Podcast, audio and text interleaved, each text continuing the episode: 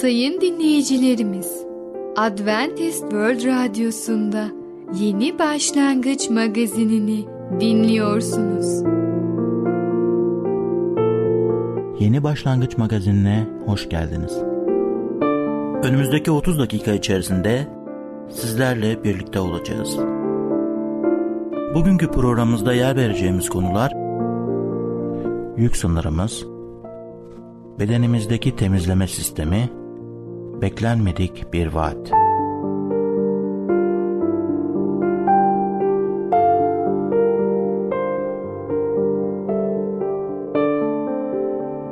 Adventist World Radyosu'nu dinliyorsunuz. Sizi seven ve düşünen radyo kanalı. Sayın dinleyicilerimiz, bizlere ulaşmak isterseniz e-mail adresimiz radio.umutv.org radio.umutv.org Bizlere WhatsApp yoluyla da ulaşabilirsiniz. WhatsApp numaramız 00961 357 997 867 06 00961 357 997 867 06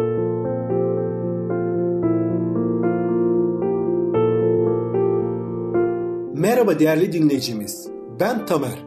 Başarılı Yaşam programına hoş geldiniz. Bugün sizlere yük sınırımız hakkında konuşacağız. Sizin yük sınırınız ne kadardır? Biliyor musunuz 1. Korintiler 10. bölüm 13. ayette şöyle diyor. Herkesin karşılaştığı denenmelerden başka denenmelerle karşılaşmadınız. Tanrı güvenilirdir. Gücünüzü aşan biçimde denenmenize izin vermez.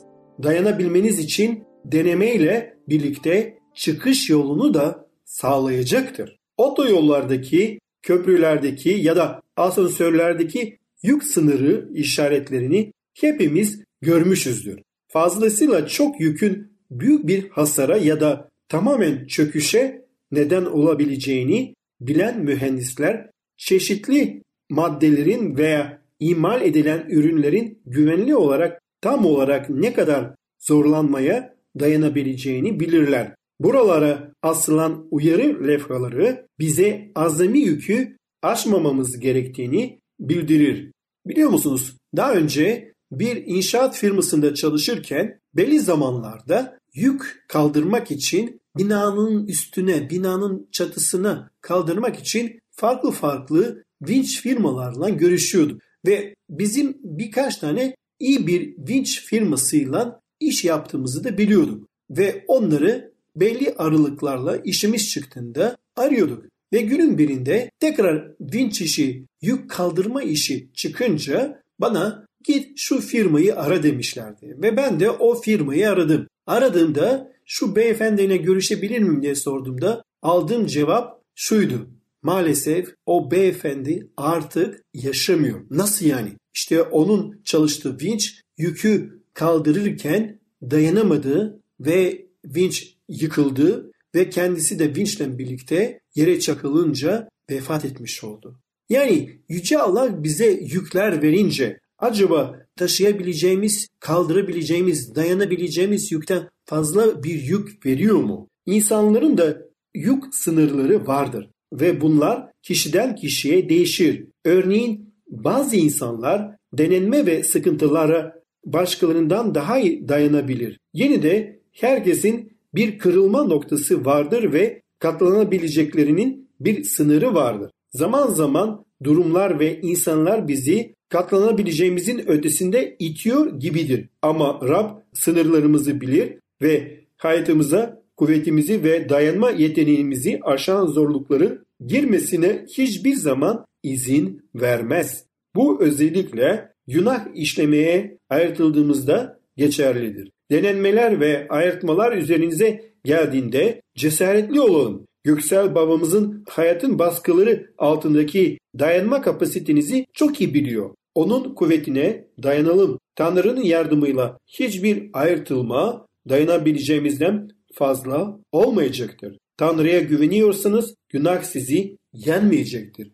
Hepimizin günlük hayatımızda savaşlar veriyoruz. Farklı sıkıntılar ve acılarla karşılaşıyoruz. Peki bu sıkıntıları neden yaşıyoruz? Birçok nedeni olabilir. İlk nedeni yaratılış 3. bölümde görebiliriz. Tanrı Adem ve Hava'ya harika bir yer verdi. Onlara her şeyi yiyebilirsiniz ama iyiliği kötülüğü bilme ağacından meyvesinden yemeyin dedi. Tanrı her şeyi biliyordu. Adem'le Hava'yı bunun için uyardı. İşledikleri günah ölümü, acı ve sıkıntıları getirdi. Peki Tanrı bizi dener mi? Yakup 1. bölümde 1'den 18.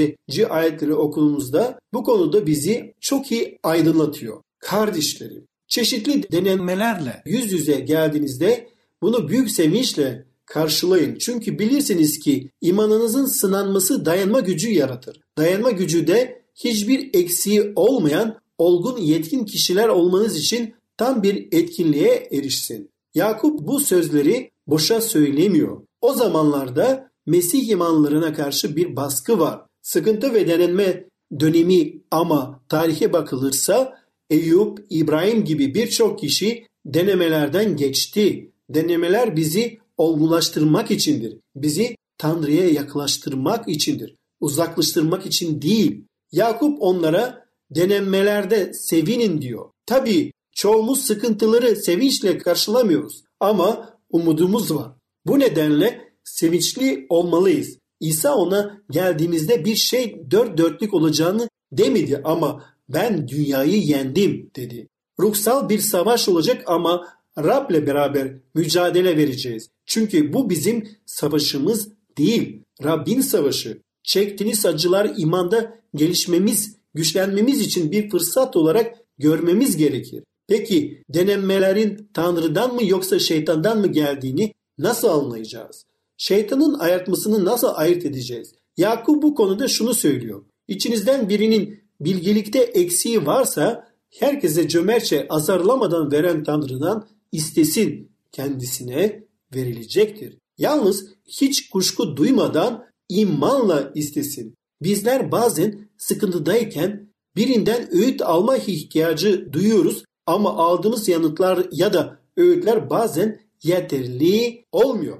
Çünkü en iyi yanıtı ve en iyi öğütü Rabbin kendisi bize verecektir. Bu durumdayken Tanrı'dan bize bilgilik vermesini isteyelim. Ne mutlu denemeye dayanan kişiye denemeden başarıyla çıktığı zaman Rabbin kendisine sevenlere vaat ettiği yaşam tacını alacaktır.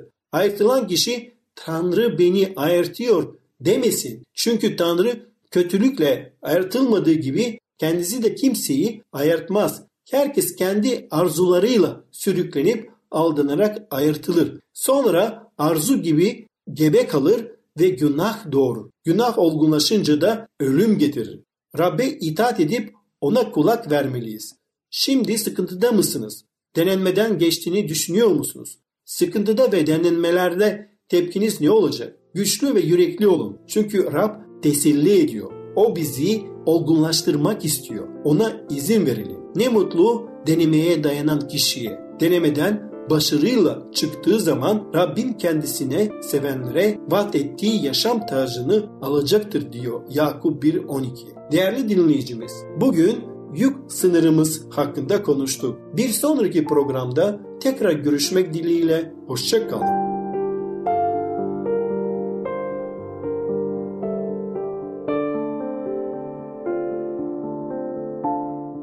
Adventist World Radyosu'nu dinliyorsunuz. Sizi seven ve düşünen radyo kanalı.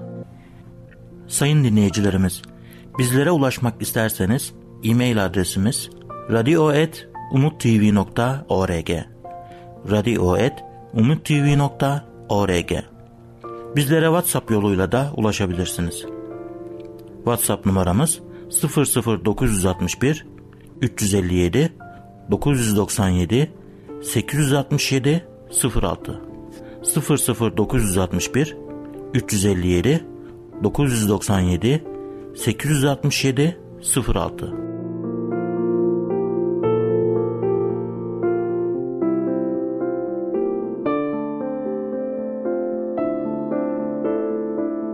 Merhaba sayın dinleyicimiz. Ben Fidan. Yeni başlangıç programımıza hoş geldiniz.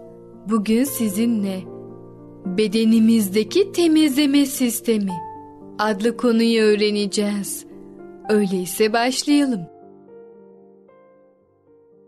Bedenimizdeki temizleme sistemi.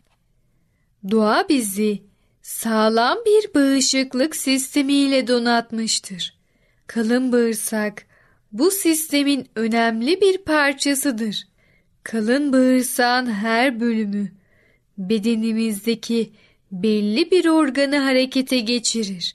Eğer kalın bağırsağımız sağlıklı ise hiçbir hastalık bizi tehdit edemez.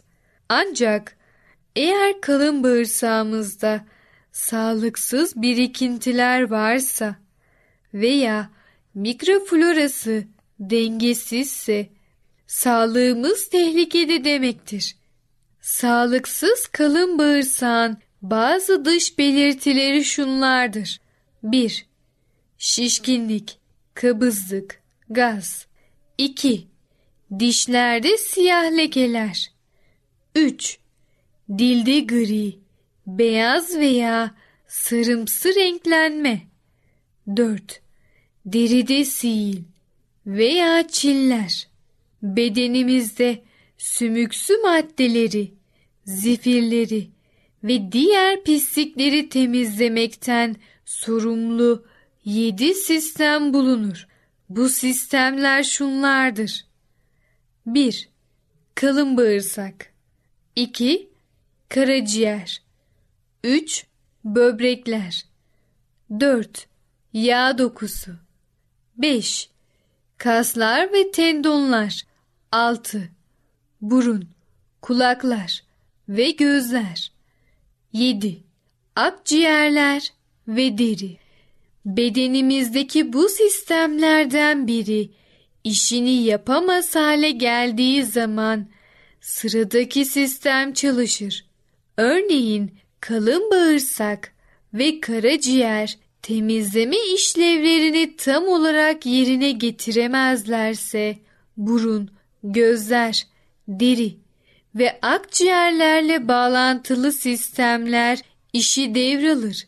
Sonuçta sivilceler, egzama, alerjiler, burun akıntısı, zaman zaman akciğerlerden öksürükle gelen balgam ve gözlerde çapaklanma oluşur. Bu gibi durumlarda insanlar burun damlaları kullanır. Gözlerine kompres yapar ve derilerine merhemler sürerler. Bütün bu önlemler yalnızca belirtilere karşı bir savaştır. Tedavi genellikle uzun, pahalı ve etkisizdir. Hipokrat şöyle der.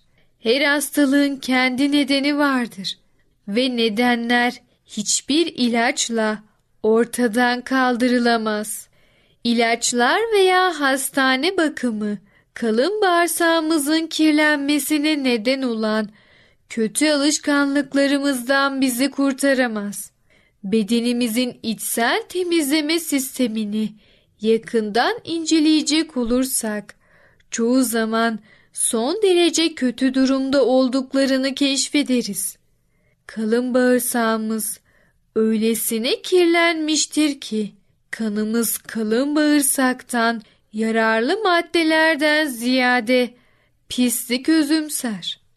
Karaciğer ve safra kesesi taşlarla, kolesterolle ve koyu yeşil safra ile öylesine dolmuştur ki kandan toksinleri filtreleme işlevi sekteye uğramıştır. Böbrekler işlevlerini yerine getiremezler. Çünkü taş ve kumlarla dolmuşlardır. Kemik ve eklemlerdeki tuzlu birikintiler, boyun, kollar ve dizlerin her hareketinde ağrıya neden olur. Eklemler olağan konumlarına gelirken çatır çutur diye sesler çıkarır. Bedenimizde bu denli içsel kirlilik varken kendimizi sağlıklı hissetmeyi nasıl umabiliriz?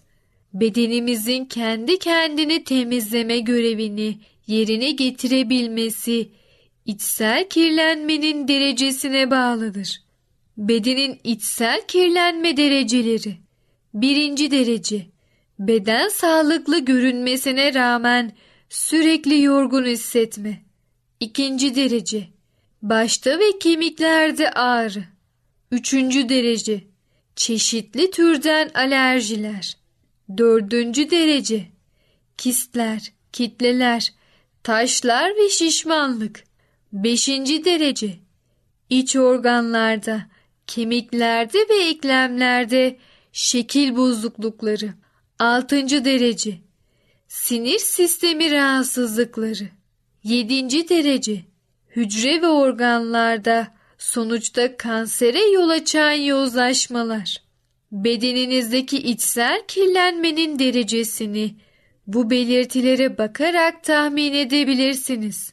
Eğer ikinci ve üçüncü dereceden belirtileri fark ediyorsanız kaybedecek fazla zamanınız yok demektir. Mümkün olduğu kadar çabuk bir şekilde tam bir beden temizliği sağlamak için gerekli işlemleri yapmalısınız. Evet sayın dinleyicimiz. Bedenimizdeki temizleme sistemi adlı konuyu öğrendiniz.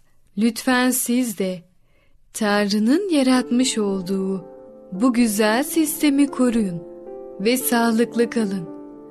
Bir sonraki programımızda tekrar görüşene kadar kendinize çok iyi bakın ve sağlıcakla kalın.